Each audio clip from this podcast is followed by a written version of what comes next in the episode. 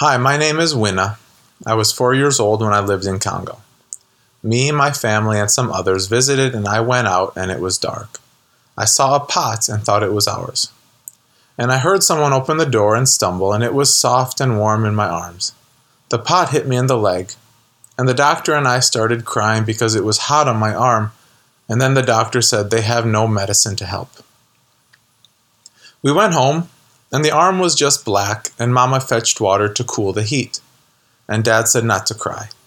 I started to sleep because I was tired and it was maybe nine o'clock, and I started to look at my arm, and I look at it, and I was not allowed to go out because if I fall, then I hurt my arm, so I have to stay in and look at TV. I asked my mom, Can I go out? And my mom said no. But I asked again, Can I look? Mom said, Okay and I saw that someone played football, and I want to join, but I can't play. And I go in for food, and I can't take a knife, but my dad helped me to eat. I want to go out again, but my mom said no. I said, I can watch TV. We ate rice and prayers, but that took two hours, and then it is 9 a.m. We had a visit, and when they left, I just sit on the sofa and sleep.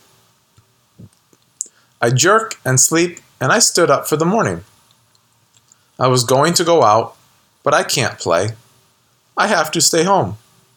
It was so boring to stay home, but they weren't around, and I felt so insane. So mom said that I can go out, and I went out and I played. I didn't stop, I just play, and mom said I should buy rice, and I went and to buy rice. I went back and I wanted to play games. Mom said no because I am tired. But I said, I am not tired. Mom said, Yes, you are tired. And mom said it was time for food. I said, No, I am done.